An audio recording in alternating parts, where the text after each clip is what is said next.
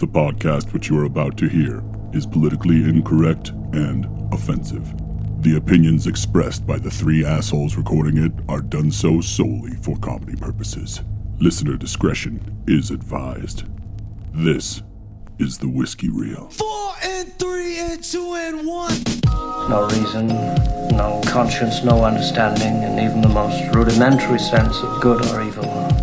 If what you say is true, the Shaolin and the Wu Tang could be dangerous. Your mother sucks big fucking elephant dicks. Got that? Come on now, dog. You know I give you the mad, fat, superfly, stupid, dope, dumbass, retarded bomb shit props. Take a big step back and literally fuck your own face! Are you guys familiar with? There's this guy named uh, Finn uh, McKenty, I believe. Sounds is- like a douchebag hipster. Finn McKenty.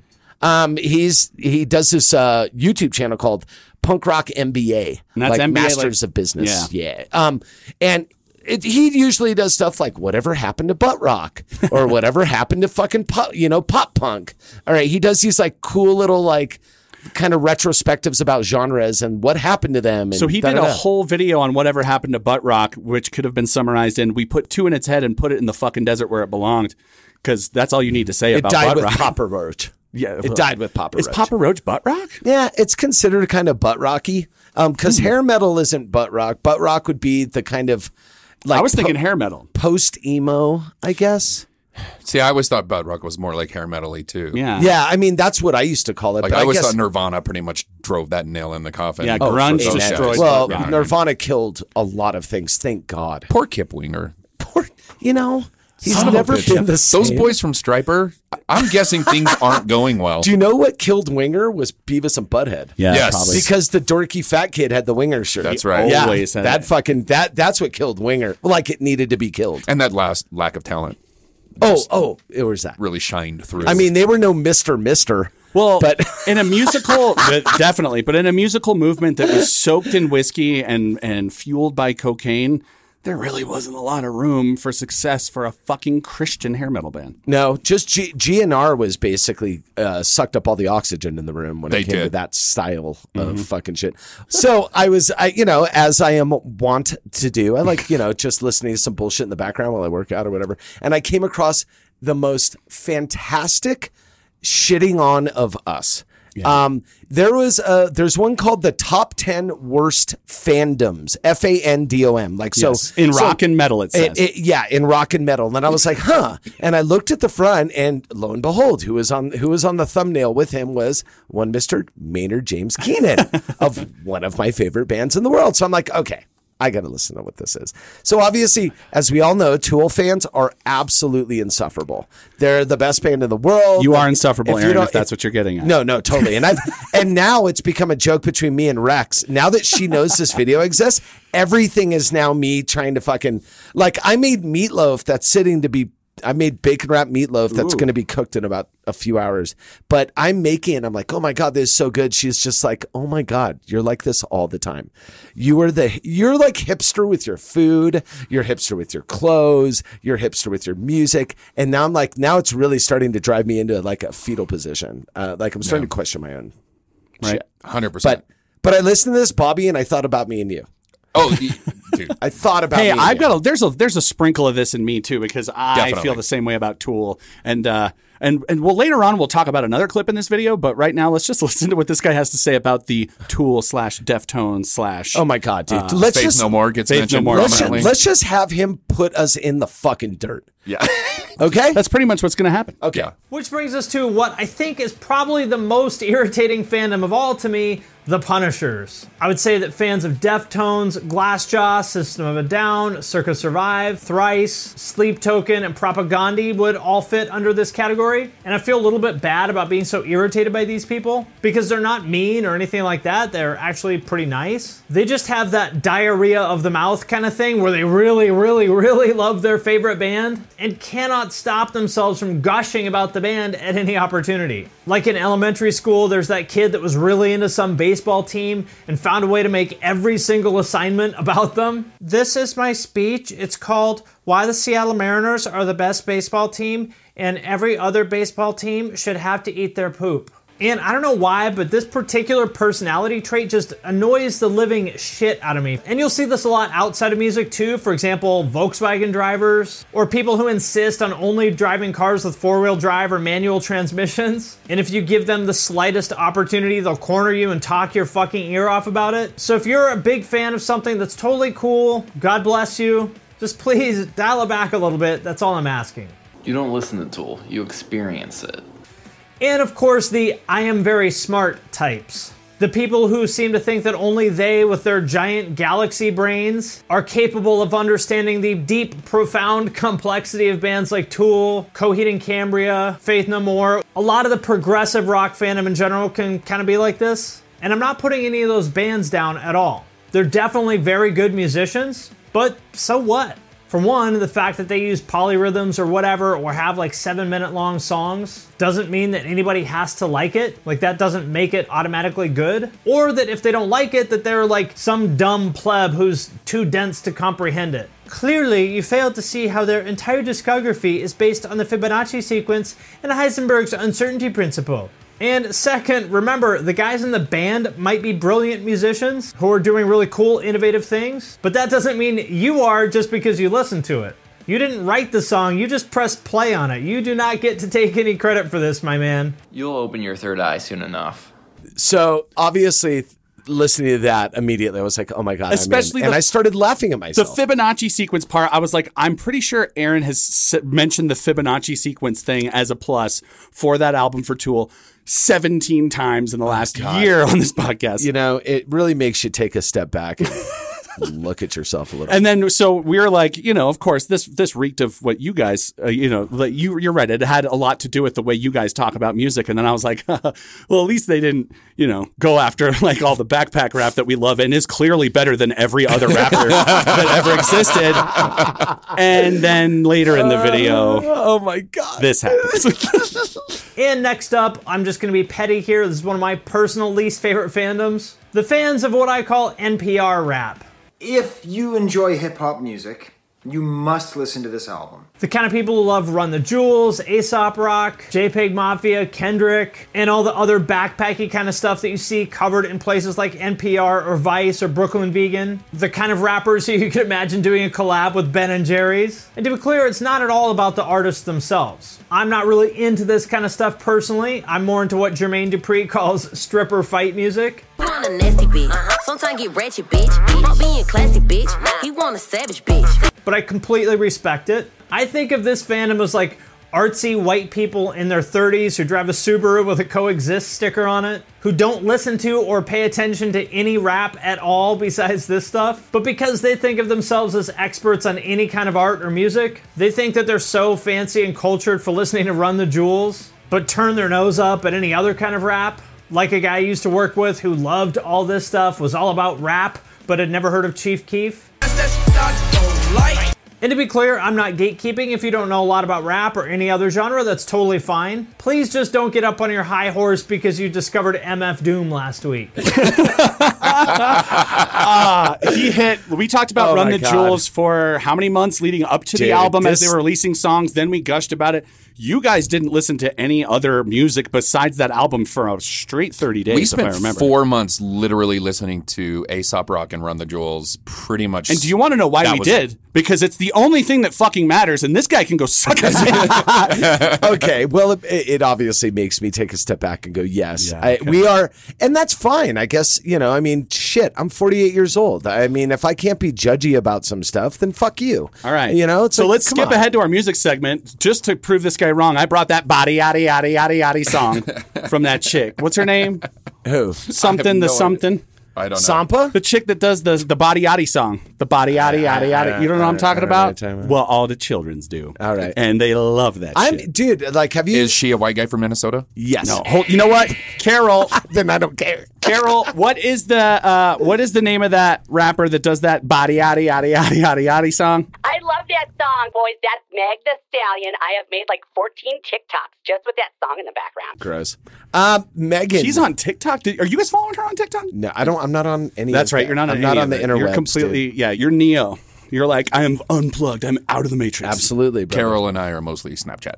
Oh, because they Wow. erase. That's red flag. Yeah, just goes red away. flag. It just goes away. Although she screenshots the hell out of your shit. That's all I'm saying, dude.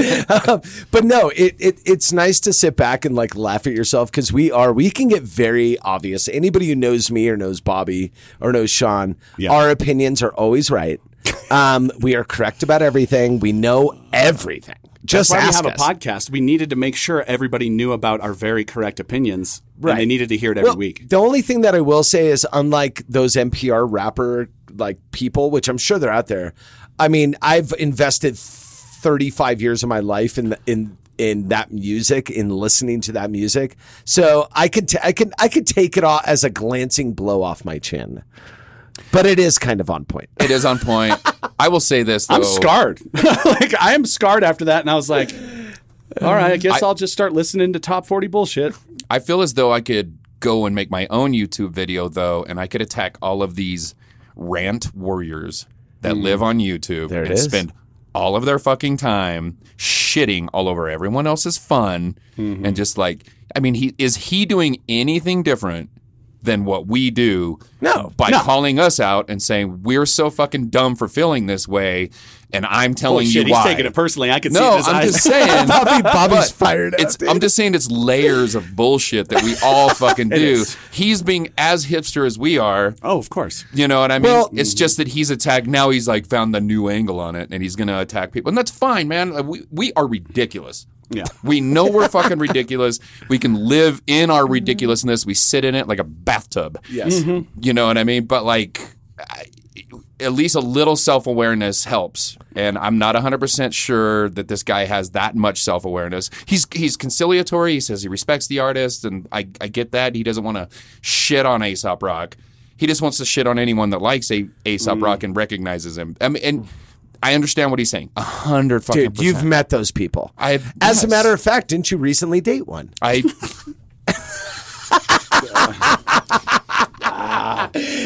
so, So all whiskey. this being, wait, so yeah, whiskey. But all that being said, all that being said, we just want you all to know, yes, we are above reproach. Everybody that disagrees with us needs to kill themselves. 100%. Now we will start drinking the wiki. Do you think we should maybe introduce ourselves? Yes. yes. Weird.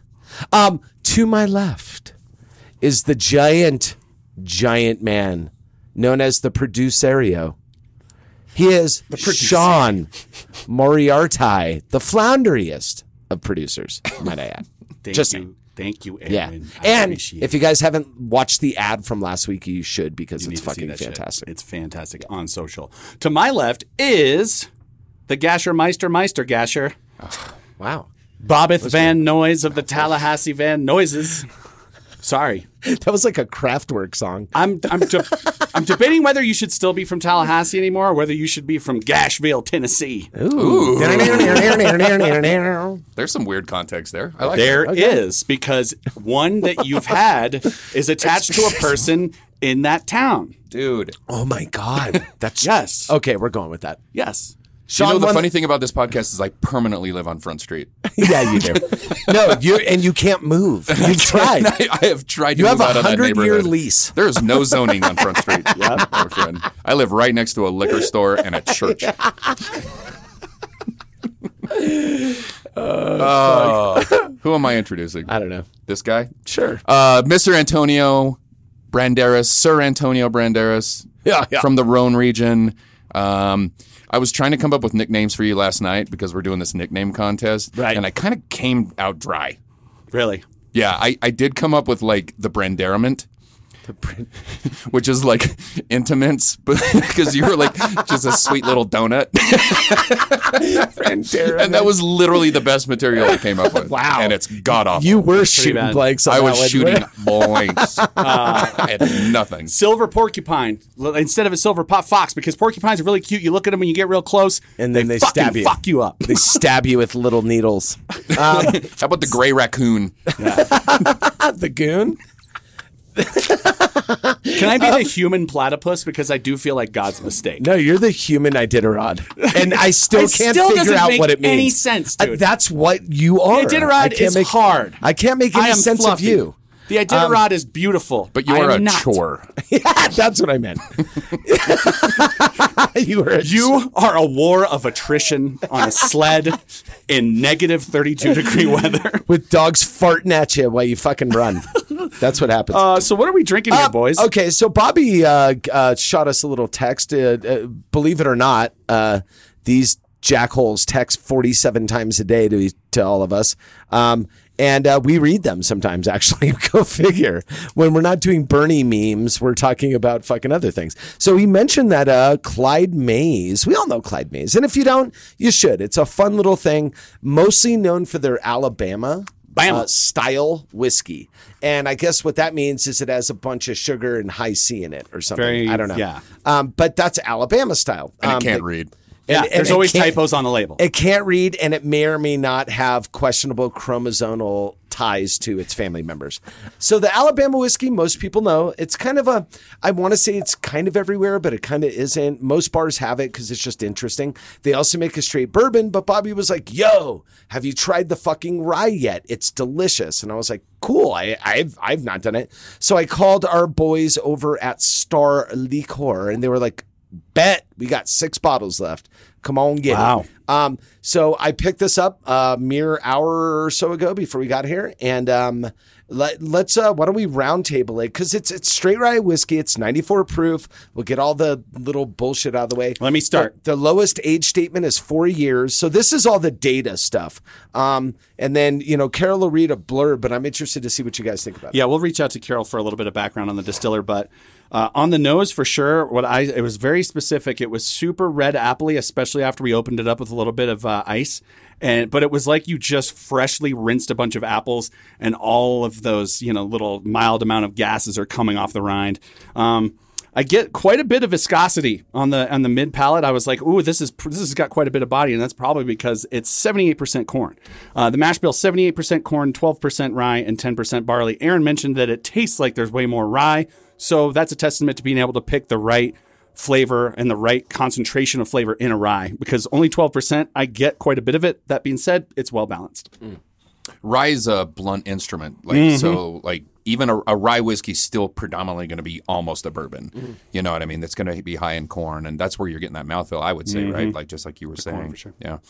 Um, I had the opportunity to sit with our friend Stephanie, who sells this fine product. Mm-hmm. Um, she handed me a little a little sniff of it, and I was I mean my first sip was like a little I like I didn't know what I was tasting because Mm-hmm. it does it has a w- completely different rye profile than a Rittenhouse or a Bulleit or any of the MGPs or AD Laws or any of these ryes that we've discussed on the show before. This does not taste like any of those, but it's a really really good whiskey. And then I got validated because her husband, who's the general manager of uh, the universe, Your universe. my universe, um, actually texted me and told me like, "Holy cow! I just tried this Clyde Mays rye. Wow. Yeah, and I really, really like it. And I always pay it. I my ears perk up a little bit whenever he contacts me about stuff because Well, yeah, when Dave says something about a whiskey to me, I'm like gonna go try that immediately. Uh, uh, 100%. If not at that bar immediately, I'm gonna go find it. Well, and it just validated every feeling I had had about the whiskey earlier Yeah. in the day. You know, and made me Odd feel thing like, about Stephanie, while she is a beautiful mother of two with a whole bunch of responsibilities, she is the halo queen of Southwest Colorado. I doubt any. Actually, I'll say the state. I don't think another human in the state could beat her at Halo. really Yeah, she's That's that weird. good. It's uh, it's upsetting. Like Halo Combat Evolved Halo. I thought Like he was. hey, all, every single Halo game, you were playing one on one against her, you're fucking toast. I thought he was making some sort of like religious I thought you were too. That's amazing. conflation. she's fucking amazing. She and I actually that day while we were sipping this whiskey had like a 30 minute conversation about Assassin's Creed Valhalla because she See, is she's a gamer. She's yeah, a gamer. She she's fucking like crushes. she's on like 80 hours like Steph is dope. 130. I, I made the mistake of actually reaching out to C4 about this because uh, Clyde Mays used to be Southern, and obviously now it's art in DC, and I didn't know. So he was like, "I love reps," uh, because anytime you say, "Hey." Where do you sell this? They go, we don't carry that anymore, but have you tried? Mm-hmm. no, I don't give a shit. I love it. No, it's just it's so it's it it's their job. It's literally It's true. Have it's you in- met It's interesting to see how far off their fact, their quote unquote facsimile Oh, Speaking is too. of speaking of which, we've got to give a shout out to our friend of the podcast, Foz. yes, Yes, Mr. Andrew Cameron Foz Walter felt there. like uh, what he we, we were talking about what kind of designates a Tennessee whiskey in uh, in last week's episode when we were talking about George Dickel and he with his expertise wanted to add a little bit on there and he wanted to tell our audience Tennessee whiskey is classified by the TTB which is Tax and Trade Bureau for alcohol uh, with all uh, with all the steps that are needed to be classified for bourbon. Plus it has to go through the quote unquote Lincoln County process which is the charcoal mellowing and ha- has to be made in Tennessee. Although it's distilled and aged in Tennessee I believe Dickel is still bottled at the Smirnoff plant in Norwalk Connecticut which is another thing that because Foz is a rep it's another thing that reps try to do to downplay a product that's not theirs is to be like well it's just you know it's just lumped in with all that stuff at the Smirnoff plant at Norwalk Connecticut that's just for distribution brother that's not well, a bad yeah. thing I mean, obviously the juice is coming from Tennessee, so Yes. I mean, it has to be. But it's an interesting. It's more of just like it's it's lipstick and, and blush on a conversation. It's, Right. it's it's good to know those little kind of twists and turns. Well, maybe he will pipe in this week and let us know how much we're getting wrong about Alabama. Yeah. whiskey. what oh, if got- Okay. and He is- speaking of getting stuff wrong about Alabama whiskey, let's reach out to Carol and get her Let's blurb. Carol, can you please read that little background on the distiller for Clyde Mays? Yes, sir, Sean. I got it right here. This is from BreakingBourbon.com, and it says Clyde May's rye is aptly named after Clyde May, who was an Alabama farmer. May had a storied history as being a talented moonshiner in the mid 20th century, refining his craft over the years and ultimately spending time in a federal penitentiary because of this. Known for his usage of oven dried apples, May would add these to his barrels during the aging process, resulting in a distinctive flavor profile. And then in 2001, May's son recreated his father's recipe and legally began distilling Clyde Mays. Thank you, Care Thanks, Carol. So that's interesting to know that 2001 is when Cl- the first legal Clyde Mays bottles Yeah, hit the market. That's- that is interesting. Uh, And it's a great story, but I doubt it's anywhere that close to and that's the that's, original recipe. Well, I mean, who knows? But um, that that definitely makes it Alabama whiskey is that oven dried apple thing. And if you've ever Mm-hmm. had the original Alabama style Clyde Mays, apples. Yeah, I mean, this um, had quite a bit of apple, and they didn't even add any. No, but it's I what I why I like this, and I'm glad kind of Bobby brought this to our attention. Um, number one, it's forty bucks, not a bad price for a um, pretty quality product. I would say a- after tasting it on. Uh, Initially, when it was neat, there was not a lot of attack. It really kind of got viscous mid palate, like Sean was saying, and then dropped and became a rye on the back. Um, it didn't. It wasn't rye forward. I God, I almost. I mean, like we have any say in the matter, but it would be awesome to have this product made instead of twelve percent to go to like twenty five percent rye. Kick up that rye heat a little bit because if you were to tell me this was a Kentucky bourbon, I'd buy it. Yep. Like I would say, oh, this is a really good Kentucky bourbon. Mm-hmm. There, I, it's almost hard for me to qualify this as a rye, So but that tough. doesn't discount. We have a confirmation bias because we saw Right. rye on there. We're going to be looking We're for it looking on for the and whether it's peppercorn there or not. Right. We're going to justify it. It's and it, but it's delicious product. I really enjoy the fact neat. It's one thing. It's very tight. It's very Mm-hmm. wound. And as soon as you drop an ice cube or maybe mix it with a little bit of water, um, it opens up into like Sean was saying about apples. It's just red, delicious apples everywhere. And then it gets uh, really pretty apricots, and there's some really interesting stuff that happens after it opens up it and gets floral. It gets yeah. you know, yeah. It it Mhm. has a lot of character to it. I mean, sometimes we get caught up in yeah, like you say, like we're looking at the label saying, well, is this a good rye? Rather than just is it whiskey? review the spirit that's in the fucking bottle. Amen. The problem is though, when you it's like putting a target on your back. If you're going to call yourself a rye, you better deliver a rye. 100%. And the proofing is rye. It's 94 proof. Mm-hmm. It makes sense. But that black peppercorn heat that we tend to define rye by is not as prevalent as It's I would want. understated. And and again, like we always talk about again, like what would make a good Manhattan old fashioned? Rye is what makes a good old old fashioned or Manhattan. This would not be my first pick for cocktailing. Um, I would Especially rather not for have Manhattan. especially not for Manhattan. I'd rather use a Rittenhouse or something with a little bit more nuts to it or a Bulleit. This is uh, Um, this is a hot drink whiskey. I would put if I was going to make a cocktail with this, I'd put it I in could see- I'd like a toddy. coffee. I'd put it in a toddy. I'd put it in cider, hot cider. That's Yeah. a really nice idea, actually. Sean always goes for sugar. I don't know if you. I only do it when I'm like, if it's not good for those cocktails, then it goes and it's got a lot of sweetness with the corn. It definitely is going to go and blend very well with Let's the hot make a really fun, fruity, floral hot toddy. Body. That Yeah. that would Yeah. actually be really good, and that Yep. citrus would kind of like cut it Yeah, down. And, it would laser beam it. It Yeah, would brighten it up word. and lift it. That's it. It would That's lift word. the drink with I a would put this in a very juice. lightly roasted coffee just by itself. Basically, make an Irish coffee, but with this rye. I so can see that. Overall, what would we say about this? I mean, It's a buy. I, I think it's a buy. For It's a 40 buy bucks? for 40 bucks. I wouldn't do it all the time. It's not going to be something that I'd consider my like sip my house sipper. Hmm. Like uh, there's other product that I enjoy more for that like Four Roses that I would consider a more value uh, for a daily. But like man, it's a great gift bourbon. I think this is something you give to somebody that doesn't know a lot about rye or bourbon. It's great training wheels rye for people until you get into the fucking heavy monsters that could be rye. Um, it's definitely a buy for me. What about you? A hundred percent. Yeah. Um, I, like I said, I don't. I don't think it's the most amazing mixer when it comes to classic rye recipes. Sure. Um, it's not going to hold up to any absinthe. It's not a good Sazerac rye. It's no, not no, a no. good Manhattan rye. The the vermouth's going to wash it out pretty good. Um, but I think it's a really great sipper. I mean, I would sit and drink this all fucking night. Well, we are. That's what we're doing. Touche. Sort of the point. That's literally why we do the podcast. It's to um God, it really is. It's to codependent our drinking problem. It is. You know it is. We also do the podcast because we love making people uncomfortable with our biting satire on social media. And it makes me think that eventually we might get flagged and restricted these days on social media Well- because we're saying some pretty last week especially with the gun content and Kyle Rittenhouse and of an uncomfortable laughter at the end as he said it's just so much easier to shoot them when they're walking away from you. like I was like holy shit in this kind of climate we could get booted off of Facebook for that. Well, was Kyle wrong when he said that? It's not wrong. It's actually easier. It is way easier.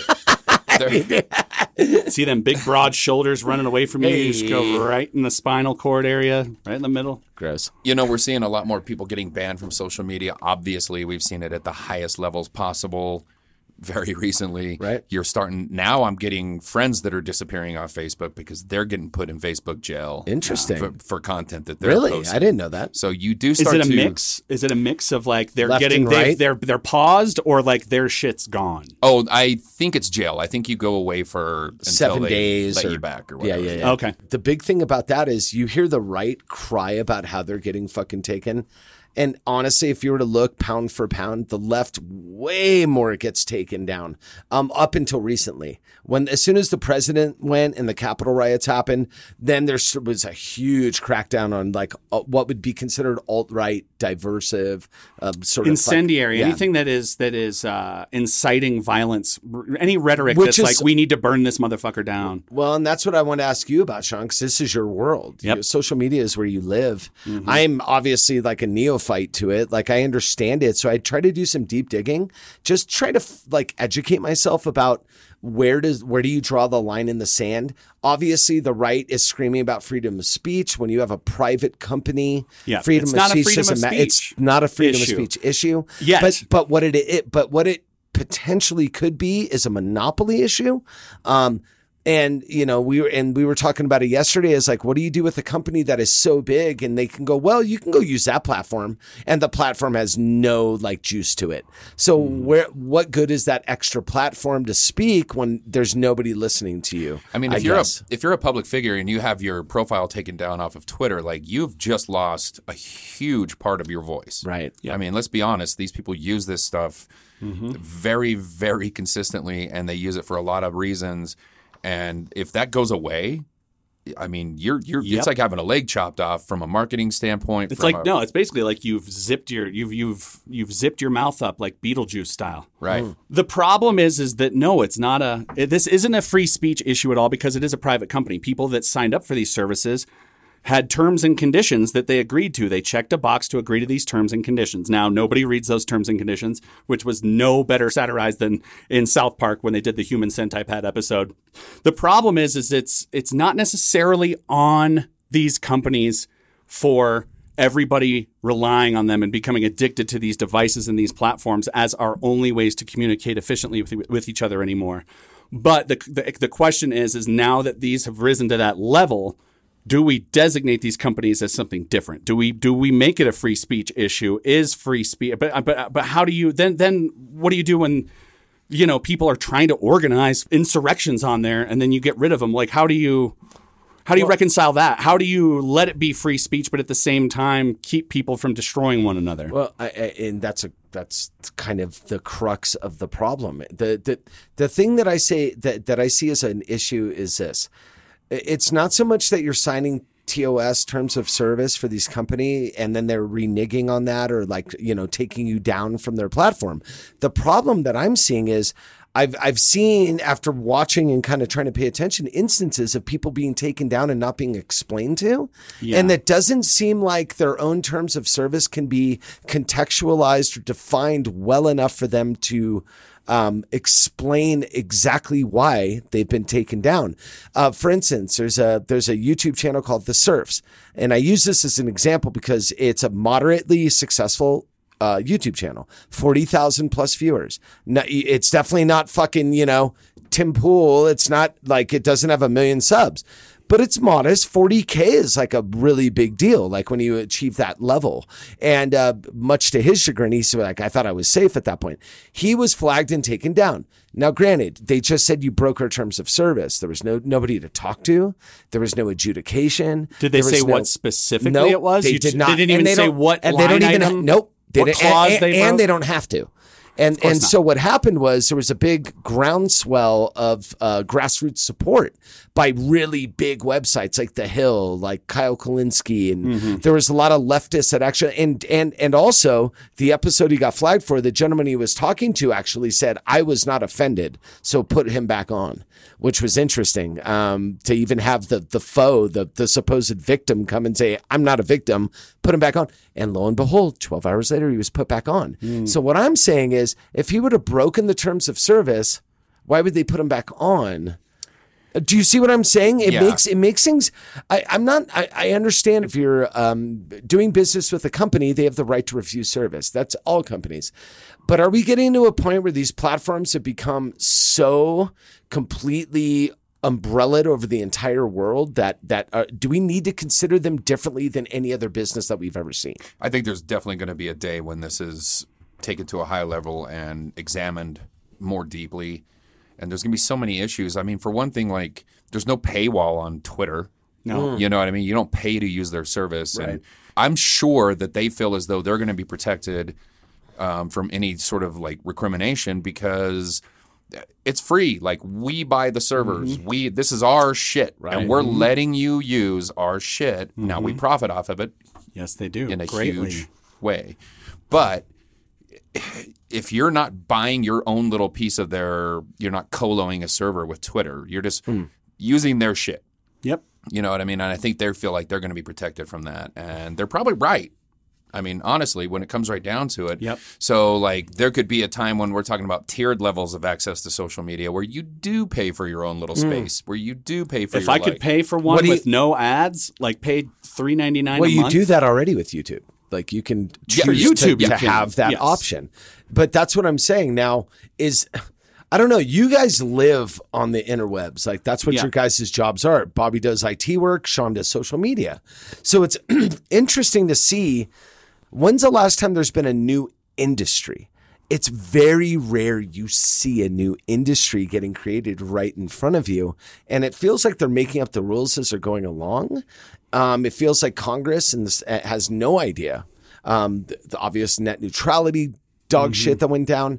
Um, so they're kind of to blame for their own fucking, as far So as the right is concerned. But- 73 year old white man, Right, get to dictate. Don't understand how technology works and what the internet is. and Weird. That's, yeah, that's crazy. That's Yeah, weird. right. Well, fuck the- boomers. Fucking The problem I see with this actually getting regulated, no, fuck boomers for sure. But the problem I see with this getting regulated in the future is that the tech world is so big. All of these tech companies are now the largest companies in the world, and they control so many aspects of the way we communicate with each other, the way we find information through Google, that they're too big to lose a fight against government regulation. Um, what we need to see is is is a grassroots movement of us users making the difference because we are the like you said, Bobby it's free service. And when you're when you're on something that long and you're you're going around and you realize that you haven't paid a single dollar, you realize you are the product. We are the product. Our fucking eyeballs are the product that they can show ads to. So, until people in droves decide to instead of voting with their wallet, voting with their eyeballs and voting Mm. with their time and just saying, I'm not going to spend any time on Facebook. I'm going to delete Facebook for a while until they get a better reporting and restricting system in place. Until they see a half a billion users go away over the span of a year, they're not going to do anything. Until you hit them in their fucking wallets, they will not do a goddamn thing. So it's up to us. That's what I think. It's up to us. That's a great point. Um, we're the proletariat. You know, uh, they're Mm-hmm. the bourgeoisie. I mean, eh, we can take that power back simply by not engaging. Mm-hmm. But that's like saying, hey, take the power back. Just stop putting that needle in your arm. It's a fucking very Well, powerful drug even- that we're all heavily Sean, addicted to. it's even more important than drugs now. Now it's the financial well-being of hundreds of thousands of people. Yep. Yes. It's not just entertainment anymore; it's livelihood. Mm-hmm. And so what they've done is not only did they give you the heroin, but they gave you all the vitamins that you need with the heroin to keep going. Mm-hmm. It's not just a drug anymore; it's sustenance. It's it's more important than drugs now because people are like living and dying based on their social media. You can, yeah, Um, you can instantly get approval. You can instantly get a dopamine dump feeling that you are validated, and you're you're sitting at home alone during COVID, Well, having all these terrible thoughts. Yeah, and then you're thinking about all these horrible things, and you just need somebody to validate you, and you post it, and as long as one person hits like or love on it, all of a sudden you feel better. I mean, and that's a dangerous fucking drug That's to get getting in the psychology of it. Um, I get why. I'm just curious, like for you guys, like, do you see where do you see the it, it, it, where do you see the next chapter of this? Because it feels like something. It, feels like something's gonna have to break eventually. Something's gonna have to change eventually. Where do you where do you see it? in whatever way that these companies can find a way to profit from these decisions, that's where it's going. So if that means you're to have paid access to their services on some sort of tiered program, mm-hmm. that would probably be what I would see is happening next. Mm. Is that you're going to pay for this at some point? Like, like you, all three of us, in some way or another, benefit financially from social media marketing. Yes, hundred fucking percent.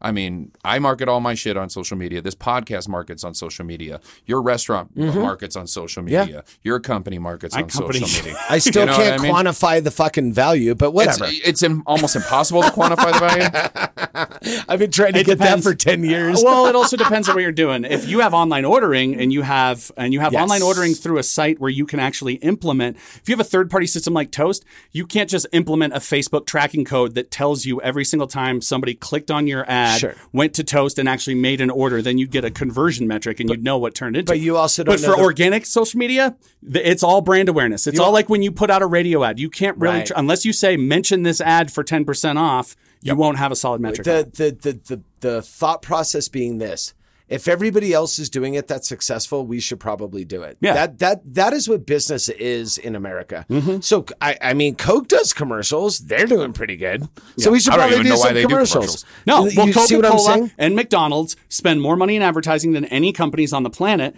and they Does know work? because if they do it constantly, even though everybody knows where to get a fucking Big Mac and that it exists, if they still keep putting it in front of people's faces, they do see an uptick in their revenue, and if course. they stop, they will see a 100%. billion, especially well, with that company. That's why was saying value added. You have no idea how it affects people because you don't understand the ripples of the pond of memory. Mm-hmm. Like I could see an ad for a taco. I may not buy one for three weeks, but the pl- seed's been planted. It's hard to quantify. You've been thinking about that, taco magic- for a minute, though. Motherfucker, I want to.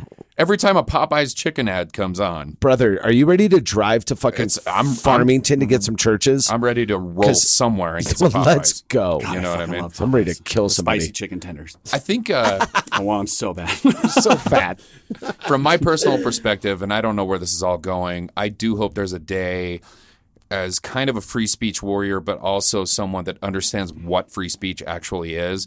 I do want the Supreme Court and someday to stand up and be like, okay, that sucks. Your, your speech on this private platform is being suppressed.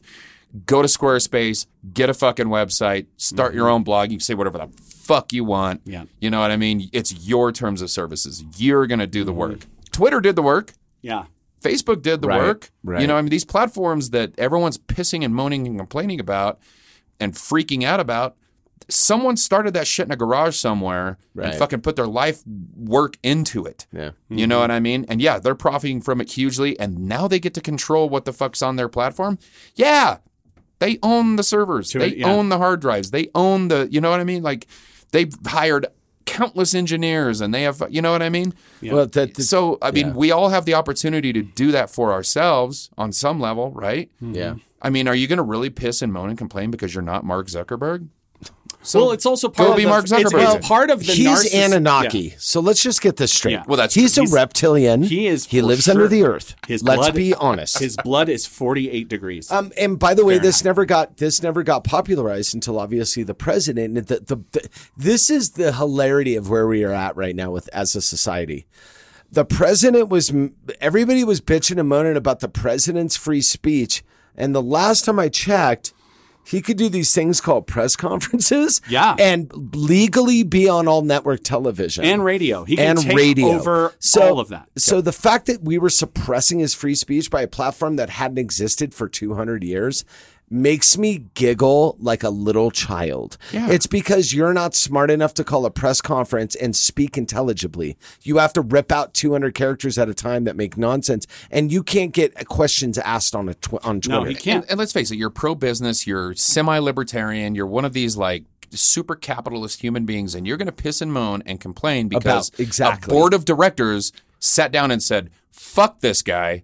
What he's doing is gross. Right. And it's going to look bad on us if we And continue to let him fucking be on our platform And that's their right. for free. Mm-hmm. That's their right. Yes. They're a business. It's the same way if you walk into my restaurant, I can tell you to fuck off. Yeah. That's my right. It's private property. They're on private property. Every time you use Twitter, you're on private property. You can kick someone out of your restaurant for wearing fucking I don't. I, Sanuks. but look, I don't. I don't. That's and I and I have. and I have. Um, fuck those people. Um, who wears yoga mats on a shoe? Fuck off. Um, but no, it's just an interesting. I I don't know where this is going to go because it now it seems like it's affecting a lot more people. It's hilarious when people are mad. They're like, uh, they. I guess when when Facebook and Twitter purge like all these uh, extremists, Yeah. like uh, they, all these. I mean, let's let's call them what they are. Fucking neo Nazis. Yes. Let's call them what they are. When they purge that, within hours, people were jumping on their YouTube channels and jumping on their network TV going, you know, this is bullshit. YouTube just fucking, uh, or, and Twitter just got rid of all these people and now I've lost 40,000 subs. I'm like, do you think they're, Oh, U.S. congressmen do you, were doing that. this is what I'm saying. Do you think they're putting two and two together on there was a neo Nazi purge? I lost 40,000 subs and Yeah. they're mad about it. Wouldn't you just shut the fuck up? Well, yeah, Zach Shut- Braff. shut Zach up. Braff tweeted specifically. He's like, "Hey, if uh, if a bunch of Nazis are getting purged off of Twitter, you probably shouldn't be telling everybody you're losing a bunch of followers." That's th- and it just seems so 101 to me, but maybe in my brain, I don't know, maybe our brains work. We've different. gotten to a point in our society where we don't apply logic and reasoning to these things. Obviously. And, and these people that are in Congress right now, that is the biggest hoedown on the fucking Sweet planet. Jesus. It's amazing. Well, And you yeah, s- there's morons on both sides of this shit. But um, Well, it- you- you it- saw it's Dan- hard to watch. You saw Dan Crenshaw saving the world, Mission Impossible. Save style. the world. He jumped out of a fucking plane Yeah, for everybody you, brother. Look up For Dan you. Crenshaw video, Oh my god. and it is. Uh, they spent. They wasted at least a million dollars on that shit. It, it looks least. like it. It- United well, they had States a uh, Representative Lauren Boebert, friend of the podcast. friend of the podcast. Um, and who's the the new one? We, before we wrap up, the uh, Greene? that brought Marjorie Greene. Marjorie Greene That brought fucking impeachment articles. Yeah. on Joe Biden. For something Day he- two. Yeah, No, day she one. brought him to. What's she gonna do? What's what's what's Well, Congress gonna do when they vote Did you on it? guys did you guys read what the impeachment was for? What was it for? It was for something he did as vice president eight years ago. Anyway, Oh, wow. Okay, cool. So, Sweet. Um, moving on. Uh, It was honestly Bobby- just her going like, "We can impeach too. Bob- yeah. Look, hey, we can file articles too. Yeah, too bad when everybody votes on it in the Congress, which is overwhelmingly Democrat, it's going to get shot down before it even makes a fucking headline. You are a page six story right now, and you have a page six life, Marjorie, and I want it to end. well, it, it feels like it feels like the the it feels like a, a representative. It feels like the biggest cuck in the world. It feels like she is sucking a giant black dick, looking at her husband, going, "You like that? You fucking like it when I suck that big dick." And I always think about their husbands. I'm like, "Your poor husband." Like, what is that guy doing right now? Outside of hanging truck nuts on his fucking F three fifty, what's he doing right now? jerking off on the in the bathroom. Watching cuck porn. The 20 minutes a day he gets by himself. You're true. Hey, at least he's not showing his dick to 16 year olds at a bowling alley in Rifle, Colorado. Um, Boebert's Boebert's. not going to be long for the world. Trust Friend me. of the man. podcast. They're gonna fucking. They're gonna. They're gonna squash that little bug. Trust me. I like they- to shoot her into space.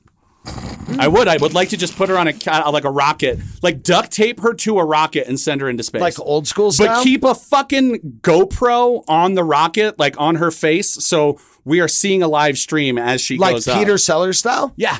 What I was that love that. amazing episode of The Simpsons where they end up putting Homer in a catapult? Because it Yeah. was part of the bylaws of Springfield Yes. Yeah, for violating the Yes. uh, alcohol Yes. laws. Yeah, and he gets excommunicated to Shelbyville, and they shoot. They use And a they catapult. catapult him. Yeah, It's it, yeah. Interestingly enough, from Rifle, Colorado, has a restaurant called Shooters.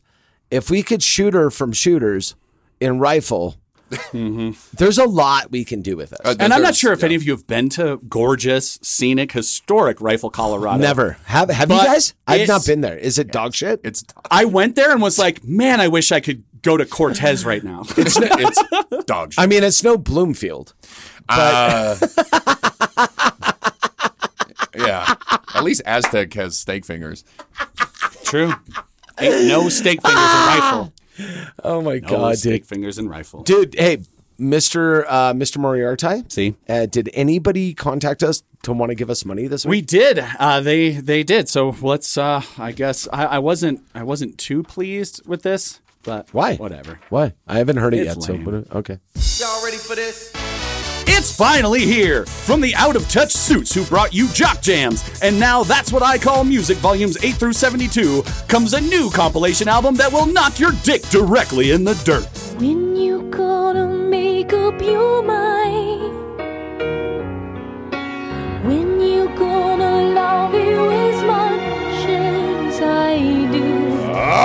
Hipster Jams! 22 discs, 350 tracks, each one more depressing than the next.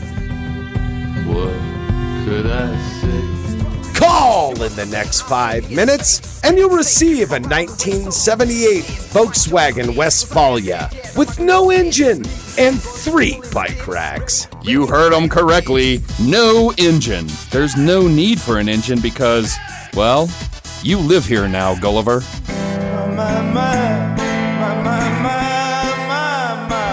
Hipster Jams, kill yourself, Daria. Get down with the sound, house on the ground, freeze when I squeeze, drop to your knees. You must obey, I'm in here to stay, ready to take you around the way, so you're ready for this. Mind your own biz, cause I am back, yeah. Hey boys, I know I rarely ask this, but did the Hipster Jams people did they send copies of the album? Like, can I have one because I I like that stuff. Um, I don't think they, They sent didn't us send anything. no no Carol. They didn't send us anything. But why? Why? It doesn't seem to be your kind of thing. Well, I got really into Modest Mouse when I was dating this boy from Eugene, Oregon. He was interesting. He had a big eight-inch cock, but he never washed it. that that sounds terrible, Carol. Thank you for sharing. Wow. You're welcome, boys. Um, Anytime. Just get me that album if you can. Wow, cru- crusty punks live, dude.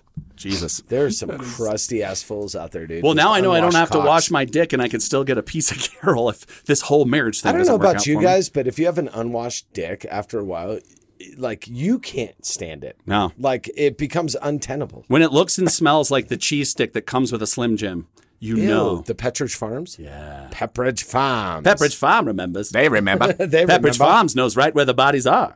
Honestly, I'm just impressed that uh, Carol's paying attention to what the fuck we're doing here today. Well, that's the thing. Sober January. She's actually engaged, and I feel like it's a problem. And She's so in tune with us. yeah, she rarely calls us, and I like that she doesn't. Like I, that was off-putting. I'm I'm I'm really impressed she can take a fat hog. Because I hear you bottom her out at like four. Um, vaginas are made to pass babies through them. Yes. So See, this is can the pretty this much is, shove this is up the, there. This is the argument. I am So first on the list to buy hipster jams after this conversation Because it's Um, we need to kill her. it's- I want to kill Um. Sean, What do you?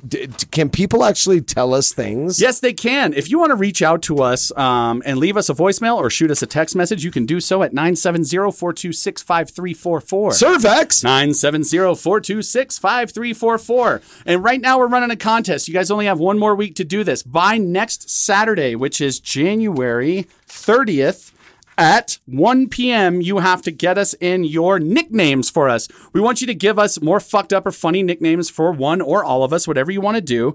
Um, and you can, uh, you, but you have to give us a voicemail. I know a lot of you are uncomfortable with it. I gotta say, buck the fuck up. Nobody gives a shit what your voice sounds like. Nobody, you don't have to, you don't have to tell us who you are. If you're not calling in, you're a fucking snatch basket.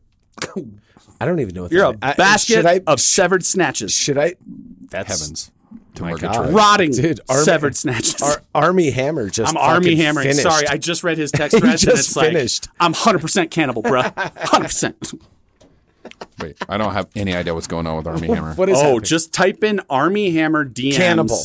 into Google. I almost met Armie Hammer in Creede, Colorado. Really? When they were filming Lone Ranger. The Lone Ranger. Mm-hmm. Um, he was supposed to be coming into. There's a bar in Creede called Tommy Knockers, and uh, my friends Clint and Buck run that place. They are lovely kids.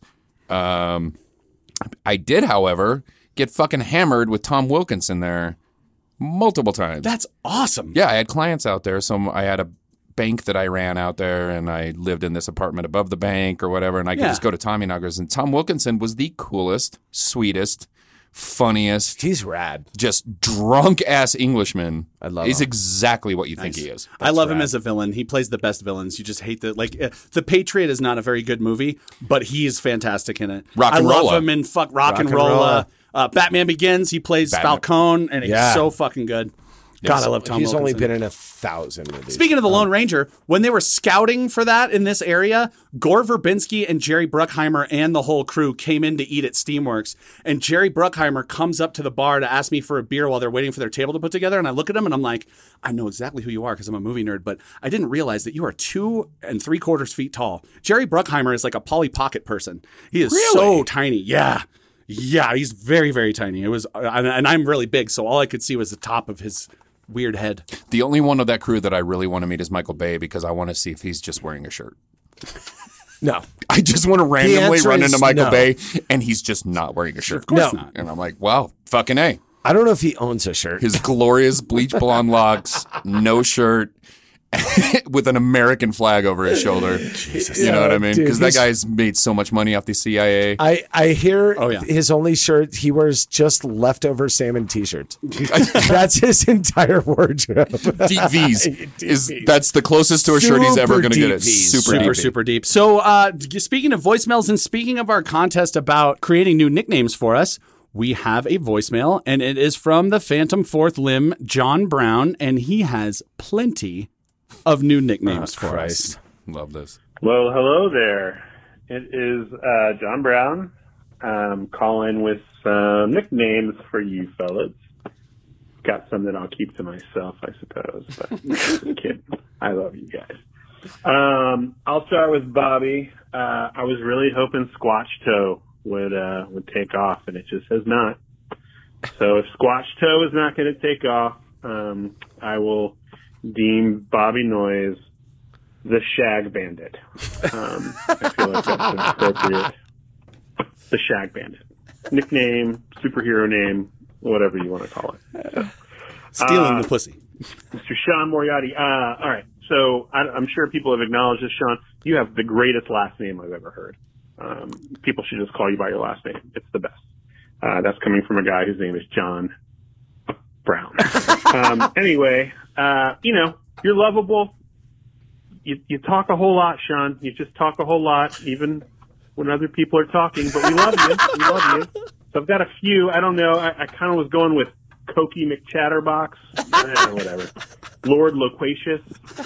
Uh, Travis popped in my head. You just look like Just Travis. I love but I that. think I'm going to go with because you're in Durango. Um, you're the loudest thing I've ever heard. I think train horn. Go train horn. train horn um, Moriarty, um, dude. I like it. Train horn. I like it. Oh god. Uh, and Mr. Aaron, um, we're just gonna go with Wolfgang Fuck.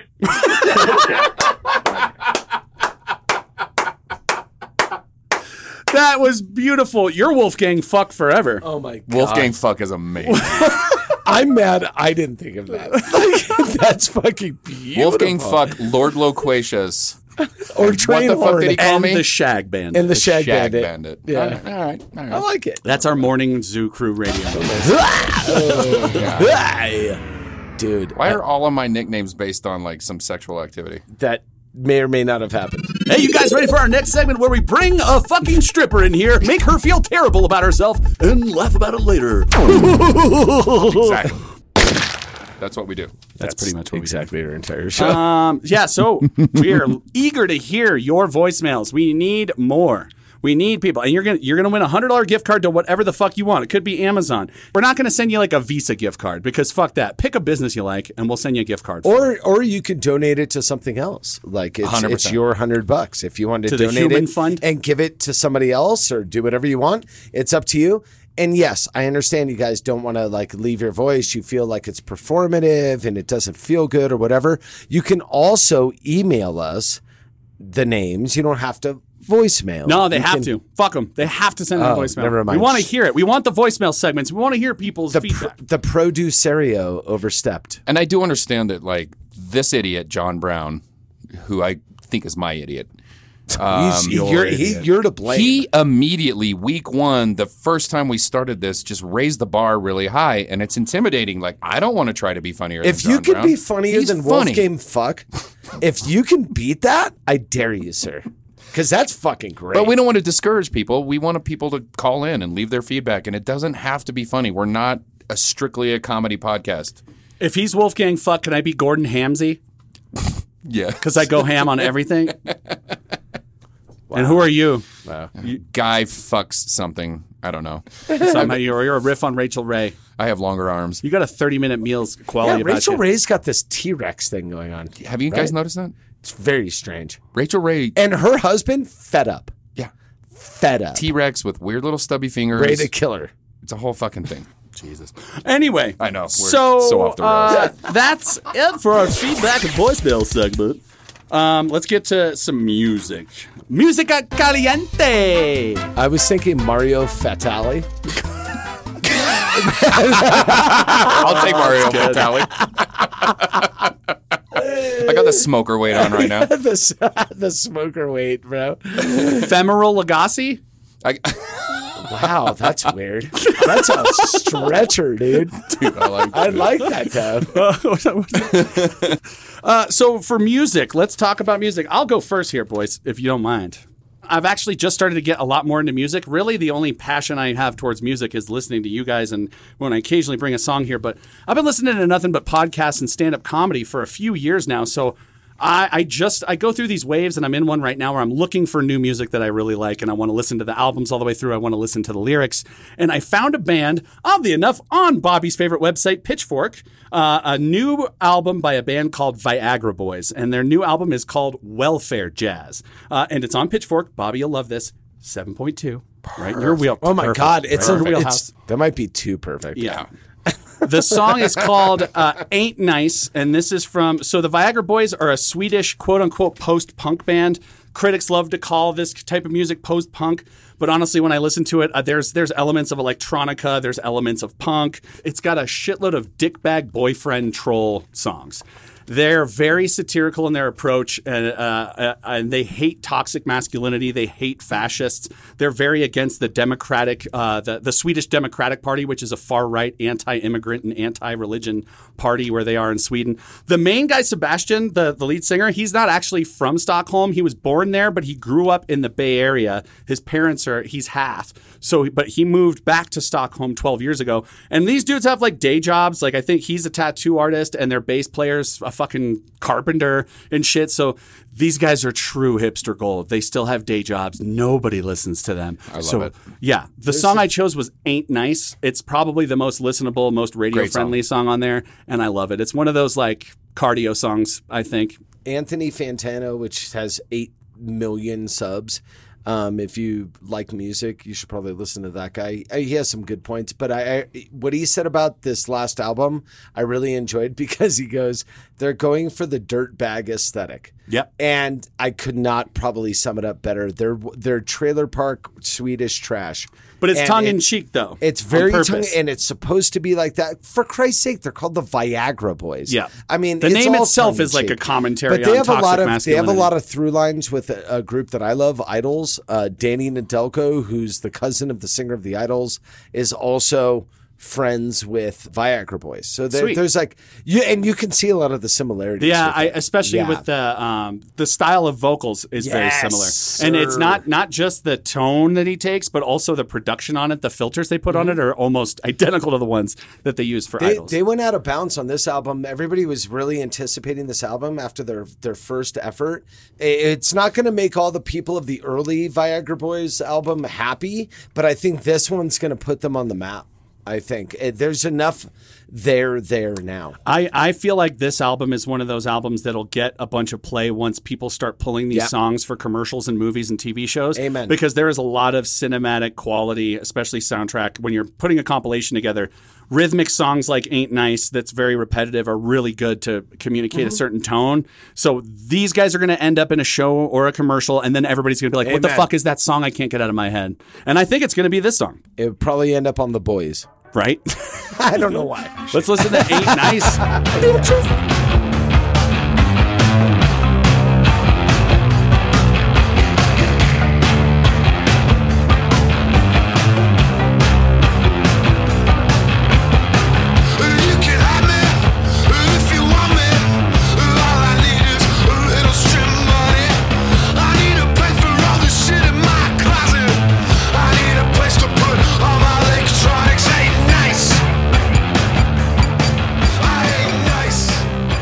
If you don't dig that song, there's a lot of different kinds of tracks. They have a lot of different approaches. It's not like they're not one note sallies where Not every at song all. sounds the same. That song sounds, you know, it's got a little bit of that feel that like the Black Keys have and That- everything. That feels like it would be on the next iPhone commercial.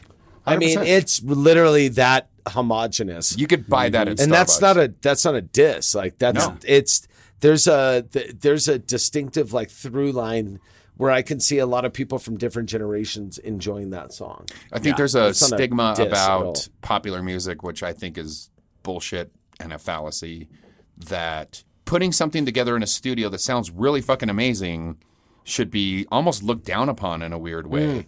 I get what you're like saying. honestly, like like like there's bands like um they're on that new hipster jam album, Oh. uh Spoon.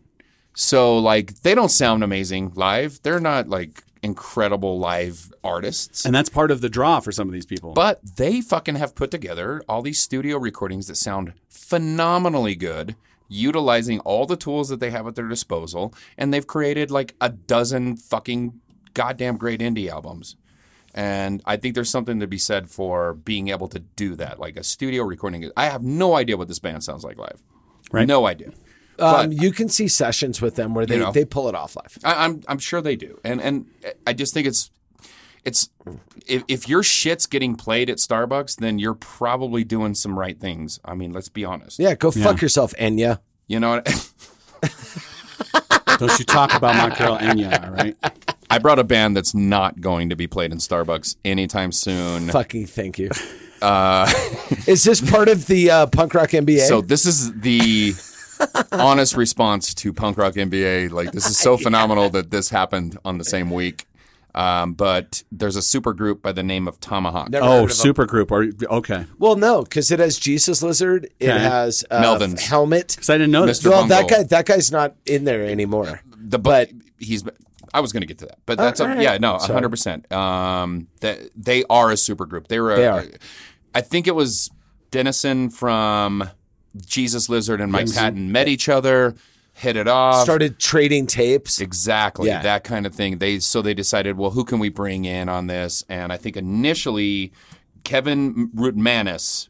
Uh, was the bass player from the Melvins? Right. They brought Okay. him in for some of their early work. I didn't know these guys were a super group at all. I just Well, heard the song. any anything that like Fantômas with Buzz and Patton, like anything Patton does at this point is going to be a super group. he just dude. brings in a bunch of pimps. and everybody wants to work with him. 'Cause Everyone wants why work wouldn't you want to work with a guy that just drinks caffeine and doesn't do drugs? So the That's other all he guy, does. that person, uh, honestly, I feel like I would find Mike Patton insufferable in real life. And insufferable, by the way, is my vocab word of the week. I've used it six times now. I apologize. I don't even disagree with that. I bet he's a giant prick. yeah. Just based on 100%. his interviews. But I love it, but it's like, I bet George Washington was a fucking prick. Thank too. you, Well, sir. yeah. You know what I mean? Abraham Lincoln, dickhead. Well, they had a drummer from Helmet, who is an Oh, okay. amazing percussionist by the name of John Stanier. Um, obviously, uh, Rutmanis not being with the band anymore, uh, Hmm. they replaced him with Trevor Dunn, who was actually just the Mr. Bungle Amen. bass player. Yep. So that works out pretty well. Well, we played we played a little of these guys when we were talking about the new bungle. Remember, like we were going off and and and fucking uh, rabbit holing down. Yes. We played a little fucking uh, little tomahawk. One of my favorite Mike Patton iterations. I think it was on our Angel Dust episode. yes, because we did that whole album. Because we And- played a bunch of shit. And yeah. the funniest part about this, I love this song number one. I love that you fucking brought this, but know it is hilarious? Listen to the rhythm section, not just the tonally, Uh-huh. what the rhythm section is doing. Tell me this doesn't sound like fucking helmet, dude. Tell me It's- this first 16 bars of drum and bass don't sound like fucking helmet. Well, when you're And building gee, a I song, wonder why. Don't don't the drums start, then the bass No. goes in, or can it be Not bass and It drums? could it could work all matter who's a what's Yeah, it. It could start with the it could but you're with saying this song likely started with the rhythm section building the beat, and then they built on it because it sounds like a helmet song, and then all of a sudden Patton sings, and you're like, well, and not only does Patton sing, he sings initially in a falsetto, which is he can because he which can do anything. because he's fucking Mike Patton. we're being he's that white MP Mariah Carey. He has a So range that is weird. like we're being the hated known. fandom right now, and I don't care. I don't give a I don't care. Fuck yourselves. Mike Patton is amazing. He's a pimp. He's the only thing that matters. But anyways, we should listen to this song. God, you're such a douche. I know.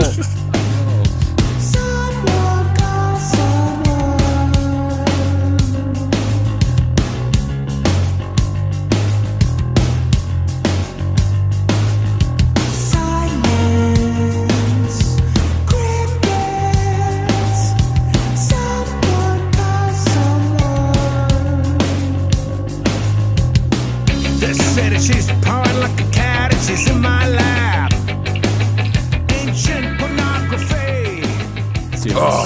guys, that's It's Patton. And And, it- I love that the album title, as a shark nerd, when I mean the animal, the album title is Tonic Immobility, Tonic which I've Im- never Yep. heard Immobility. used unless you're talking about, you know, being a shark whisperer. I can't I can't wait for that LP to come out. I can't wait for the fucking actual album to come out.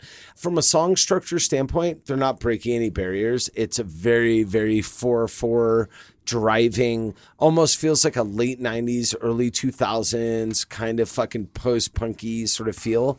But man, these guys sort of invented that collectively. So they're using tools in their toolbox that everybody else have used, but they they created the tools. Tomahawk has never been that project of his that was um, breaking boundaries and creating new genres and doing all that kind of thing. They were getting together, Mm-hmm. a group of like minded individuals, and just kicking a bunch of ass. Yeah. You know, they would fuck around and Patton would wear a gas mask and a fucking megaphone and fuck, you know. well, he sung out of like three fil- different filtered microphones. Like, Mhm. so he would have like a heavy delay on one microphone, then he would have like this really crazy reverb on another, and then be singing clean on another. And he would bring the microphones together and take them apart while he's singing. It's just like an investigation on uh, the technicality Yeah. of what you can do from a electrical experience. Oh, But but never Yeah. that like Mr. Bungle experience of like changing time signatures Yeah, and no. making everything sound like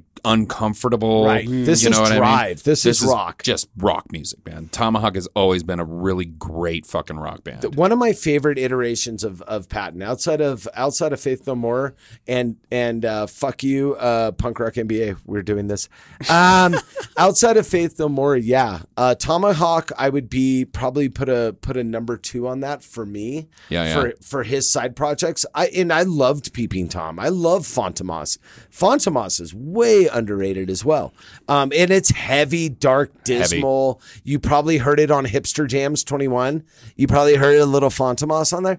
Um, dude, I love this music. I, I what what else are you gonna say, man? It it, it hits. It's comfortable. It's like I a dig blanket. it. I dig it. And as the third party that didn't grow up with this at all, like my introduction to Mike Patton as this super diverse musician with all these bands, I learned all that when we did the episode on one of their albums, on the Faith No More Angel album. Dust. Angel Dust. I had no idea. And then when we started deep diving, so I love it. Like this isn't something I'm going to go seek out, except for Tomahawk. This stuff is very approachable. If you're like punk rock MBA and you don't want to get into the nitty gritty, nerdy shit, this is something that we can all enjoy. It's definitely gotten more progressively approachable okay. and accessible um, as they've gone along. The last album, you know, there was a couple of songs on that like could have had radio play. They were they were Yeah. very Faith No More in their 100%. structure and like they, they seemed They're the closest to Faith No More that he's 100%. outside of Faith No More. Hundred Yeah, percent for sure. And he famously kind of poo poos and questions why Faith No More is so popular, which I find very like. It's cute. It's endearing. It's a marketing ploy. But it, but no, It's Patton's a marketing never been about business, dude. Trust me. Uh, well, at least He Patton, could've- at least Patton's public persona is that he has never been about business. You never know. Dude, uh, You never honestly, that guy, that guy. If you were to say Mike Patton to seventy-eight percent of the population wouldn't know who Mike Patton is. I didn't really know the name Mike Patton until So- you I heard f- so one if- song from Faith No More. If he's business savvy, then he's doing a shitty job at it. This guy is a consummate artist. Okay. He makes music to make music, and he fuck all the rest. and has put together a body of work from movie scores Oof. to amazing albums and collaborations and all the Faith No More stuff. I mean, this guy's got a uber fucking respectable career. He's put together uh, his body of work is, in my mind, obviously kind of peerless. Punk rock MBA, you, you can take your shots at me on that one. Uh, he's the only thing that matters. that, which you've said multiple times. we we love old fucking Mike Patton, man. For being a fifty year old man, vocally, he sounds so fresh and so clean. The guy's never been a fucking drunk. He's never been a drug addict. He self admittedly has never done any drugs. He just drinks uh, fucking eighty seven cups of coffee a day, Yep. and that's his only drawback. also, That's- he's drunk constantly on his own music. Like he's drunk. Like that's his drug. His And- ability to perform. He gets his high off that. But Sean, and so is everybody else. When you're able to bring in Buzz from the Melvins, who's a fucking famous douchebag, if Yeah. you're able to bring in these guys and work with them, he worked with Rahzel. Yeah. He worked with Oh. fucking the guy's worked with anybody in the business that knows anything wants Dan to the work with Automator fucking- he's worked Dan the with, Automator. He- um, the, anybody in the business that's worth a shit. It wants to work with this guy. When you get fucking Lombardo, Dan the Automator, obviously the only producer that matters. well, eh. I love how we well, opened the because show. handsome, because handsome boys. Kidding. Um, we opened the but- show with that at Punk Rock MBA thing, and then we immediately went into when Oh no, I'm self defense mode right against- now. yes. I'm self defense This mode. is the You were so only. mad. This is the only other band that Dave Lombardo would play with other than Slayer. Was- okay, yeah, is Bungle. this guy? Yep. Dude, i- i- when you when you have that much street cred as a musician, where where the most punishing band in the world is willing to play with you, yeah. then go fuck yourself. Well, hey, he did our can friend- be a dick. Did our friend Punk Rock MBA make any comments on fucking Slayer fans? Because I gotta Yes, tell you, yes. they're a fucking problem. No. Uh, Slayer Oh, does he? fans.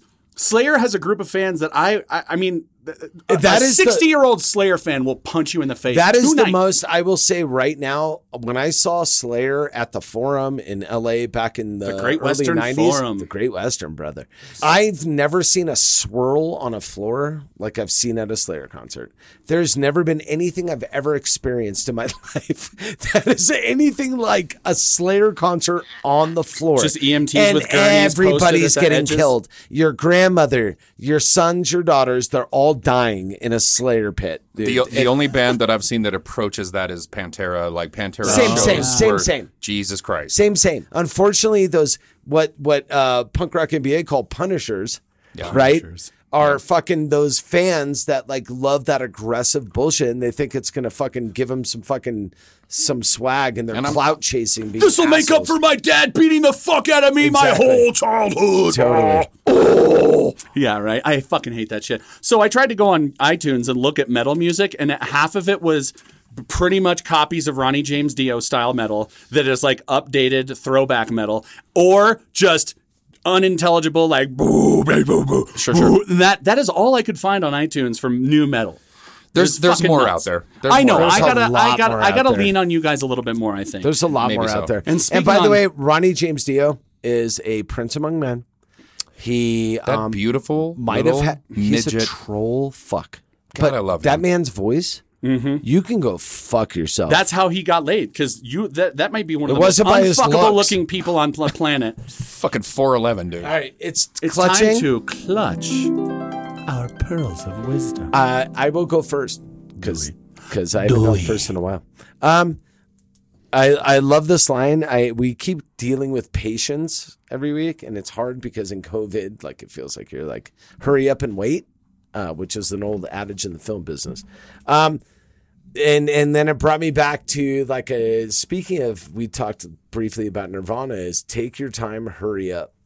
Uh, it's it's it's living in the in between, and um, it feels like we're living in the in between. I had to wait out. Uh, me and Rex, obviously we we lived together. We're hanging out. We had something where I knew she was being like distant. You know what I mean? And instead of doing the thing that I will tell all of you guys, stop saying what's wrong. If you say what's wrong to your girlfriend, You're you're, a fucking moron. Let them take their time. Distance isn't bad. It's just space. Um, so I thought of like we talked about Nirvana. I was thinking, take your time and hurry up. I waited it out. I waited her distance out, and then she came back and she was like, I was feeling this way and whatever, and it was completely positive and non plus. It was an it was a non sequitur. If I would have mentioned it, it would have been something. Yeah. It don't want something, don't mean something. You know, like if you don't want nothing, don't say nothing. Like, um, and I could have made it a thing and it would have presented itself as a thing and that flower would have bloomed. But instead I waited it out. So um, as as as as contradictory as it may sound as take your time, hurry up. Just stop fucking with people and don't ask them what's wrong. Let them be them. Take your time and hurry up and just be there for them when they come back. But just step off, dude. Uh, I don't nobody wants to hear what's wrong, what's wrong, what's wrong. I have to agree with that because I had I had a relationship that essentially fell apart when I was younger because I was the constant not confident. Hey, what's wrong? I I can tell something's totally wrong. Hey, what's Sean wrong? like that. What's wrong? And every now and Can't again, you I'll see do Sean it. like that? Like if I'm feeling, if I'm, it, I, it doesn't happen often, but if I'm feeling really insecure, and Katie can tell because I, every time I see a wrong expression or something on her face, I'm like, did I do something to piss you off? I'd love to talk about how I could be a better man. And you know, it's Yeah. just they don't want to hear it. That only happens every now and again, but I destroyed a whole very short like month long relationship just being what is it that you need Yeah, That it's gross. your partner Chick- wants you to be confident and wants you to pretty much act like Your significant other hates you for saying what's hate it. wrong over and over again. By the Ask way- once if they say everything's cool. That's cool. yep Bye. bobby what do you have to say about what he said I have nothing to say about what he said. yeah I'm sure you don't you were looking for a colloquialism and i think it was don't start none won't be none Ooh. I, I didn't. Never heard I, that? I, I, I, Don't I did hear it and I didn't need to use it. but no bobby let's talk about how you need to comment on this because this was meant for you I mean, No, it's not. not really. It's I meant mean, for me. I've been i'm joking I mean, I guess the one thing I would say is like w- when you ask those questions of your significant other, chances are what they're going to look at you and say is defiantly, "I'm fine," mm-hmm That's all you're getting. which is a conversation ender. Yeah, It not a should. beginner. Not It's- a beginner. yes, thank you. Conversation's over. So, like when you ask that question, just realize you're not going to get anywhere. I was trying to give. I was trying let to it give breathe. Some, I was trying to give some dap to the young men out there. You know, Stop Yeah. it. Let them breathe, and and everything will be chill. Yeah, if a chick very, Everything will very chill. angrily looks at you and says, "No, I'm fine," you just go, "Word, heard," and walk I- away I- I- because it's nothing good. and lay off your fucking text button, I, I motherfucker. Yeah. Well, just put your phone down. But I always equate. down. I always equate what's wrong with how much does this cost when you go to a restaurant with no prices. Motherfucker, if you don't, if you can't afford it, don't ask. Don't come here. And So Go if to you don't, Applebee's, if you don't know, don't ask, bruh. Yeah, hundred percent. All right, I'll go next. Uh, So I had a I had a disagreement with a client this week. I had a piece of content that I created and I thought it was very funny. It was a Bernie meme. It was great, and then uh, I sent it to them. Um, not like for approval. I sent it to them before I put it out, just as like a oh my god, check this out. It's going to be so hilarious. It's going to be huge. This stuff's gonna this is going to take the internet by storm. This was yesterday, the day before the Bernie memes were everywhere, or two days ago. Sorry way before the Bernie memes were everywhere. They were pretty prevalent, but they weren't everywhere. And uh, the client disagreed with me. And instead of just going, you know what, cool, whatever, and moving forward, I tried to plead my case as much as possible. And the way I pled my case, I may have been a little bit um, dismissive with the way I said it and was essentially like, I'm right. You need to understand this is how marketing is now. And taking a talk track like that, I think I made my client feel bad about themselves. And their response was very bad. Their response to it was, I'm troubled with how you're not seeing my side of this. You're not showing me empathy. You're not understanding where I'm coming from. So while I'm 100% sure that I was right, it doesn't matter that you were right. Um, when it comes down to it, a client, especially this is a client I've had a long relationship with, and they're very valuable to me as people and very valuable to our company as clients. The fact that I was right doesn't matter. What matters is, is how did I make that client feel? A client's not going to remember the argument necessarily. They're just going to remember how you made them feel.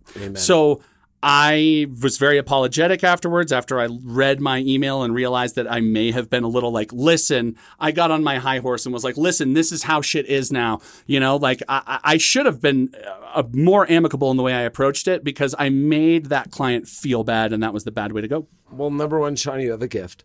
Um, number two, I, I remember this. I don't think I ever told you guys this story, but when I got divorced and I moved out, and about three months later, I moved into my house with little Stanky Panky. Um, and it was obviously really upsetting and troubling to me. And my daughter hung something on my refrigerator that was really fucking, um, actually pissed me off when I saw it uh, because I didn't agree with it. But in retrospect, understand it. I don't necessarily agree with it 100%. Hmm. And it was, um, it's better to be kind than to be right. Oh, okay. Um, and I think we get into the this bubble with ourselves where being right is the absolute, and sometimes we lose focus on being kind. And I and that's with all of us. I I I, I could definitely say that about myself. Being right is so important to me, and being correct is so important to me that I lose focus on being kind. And I think that it sounds like you got into a rap with that. Didn't matter if you're right. You just weren't servicing the person that you needed to service. Exactly. If I had just looked and if immediately when he said, sorry, please take that down, because I hadn't even posted it yet, I had Yeah. scheduled it. And he was like, please take that down. Because it was, it involved a political figure, they didn't want it up there Which is understandable. Which I understand now. I understand now. But now seeing that a hundred different businesses in town posted it because it transcends politics, it's a trending meme. That doesn't matter to that client. That's not part of what they want to do, and I need to accept it You- rather you- than. Yep. But you know, You misread your audience. Also, I put work into making the fucking thing first, had it Sure, scheduled, ready to go. So it was But- also me like trying not- to go. I don't want to work an extra thirty minutes to put together their- something else. That's not their fault. No, it's not that. their fault. No, Um, as marketing director of Top That, I tried to give them the right advice. They didn't take it. It went They really well. and it went fucking askew, Yeah. as they say. yeah, they like full like BLS, a dude. Pantera, like a Pantera bathroom. Their arm went askew. Uh, mine's really simple and going to be very brief. How, how much time do we have left, Sean? Forty-seven minutes. You have forty. You have forty-seven milliseconds, bro. Because last time you said this will be very short, very brief. yeah, We're this is the 20 thing minutes. now. It's Yeah, a bit. Sean. God damn it, Sean. That's the bit. No, um, I don't understand irony. this is all I'm going to say. Um, as I've gone through this process, I've realized it's very much a process. Being better at being you is incremental and it's an evolution and it is very much a process. And you're not going to lose 20 pounds this month. You're not going to have a six pack by March. You're not going to fix all of your fucking relationships and be married and have three kids by June. It's not going to fucking happen. You have to slow yourself down and incrementally just day by day make the changes that you need to make to make your life look like what you want it to look like. Damn. Amen. Yeah. That's it. Fuck yeah, dude. It's all, and it takes constant work every day. Every day. Every single day. Like I told you, my new workout thing, never have a day where I don't do at least 30 minutes. That's the small goal to start. Right. Yeah. Yeah. 30 Yeah, minutes but that cardio at doesn't. least. But that doesn't define you either. No. Like you have to allow yourself those brief moments of. It, some of the best days I've ever had were days where I, I did this with walnuts last week, where you look at a friend or you look at somebody you care about and you go, "We're fucking this day off. We are going to just fuck with ourselves today. We're just going to care about us. We're not going to care about anybody else. We're going to take as much time as we need for us today. And those days are the days I think when you're breathing your last breaths on your deathbed. Hopefully, you get the opportunity to do that. Sometimes you know your head gets cut off by Antifa, but um, but but Wait, sometimes you I don't know They cutting but heads off I know now? whatever. But you hope those last breaths. You think about your children. You think about your loves of your life, and you think about those moments. I, I will think about smoking a brisket. I will think about dancing in a club. I'm not going to think about having to wake up early to go to work. I'll tell you that much, motherfuckers. So, hey, man. See, I uh, think the opposite to a degree. The Yeah. whole point of my thing is, is I, I don't want to have a day where I fuck off to the point where I don't do at least 30 It minutes of it won't matter. I don't do at least 30 minutes of I cardio. love you. That's the I, sticking to I- that. I, Sean, And I I'm love you, and it won't matter. That. Sean, I love you, and it won't matter. It matters to me. I then that's all that's important. Yes. 100%. Uh, you're right. I am all that's important. Do So you, spoken like a malignant narcissist, like the rest of us, This is because we are the whiskey real. we are This the is whiskiest. We're the whiskiest of You reals. two are just tourists. This is my podcast. You guys think that's funny, but that's how he fucking talks to us. Have you ever had a unicycle up your butthole? Sean Moriarty, the human unicycle in your butthole.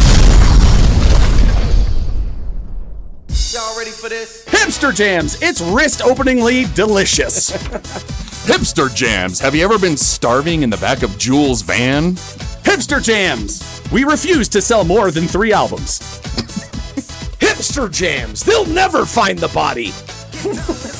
Hipster jams. Giving out mustache rides on a penny farthing. Hipster jams. It's like a warm bathtub and a straight razor. Hipster jams. Nick and Lucas love it. Because they listen. Hipster jams. Put a cartridge in every chamber. That way you all win. Hipster jams. Another reason for your father to disapprove. Hipster jams. Kill yourself, Daria.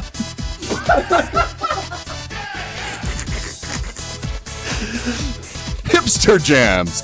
Because plastic rim glasses, bangs, and dark hair dye don't make you not fat. It's a double negative, but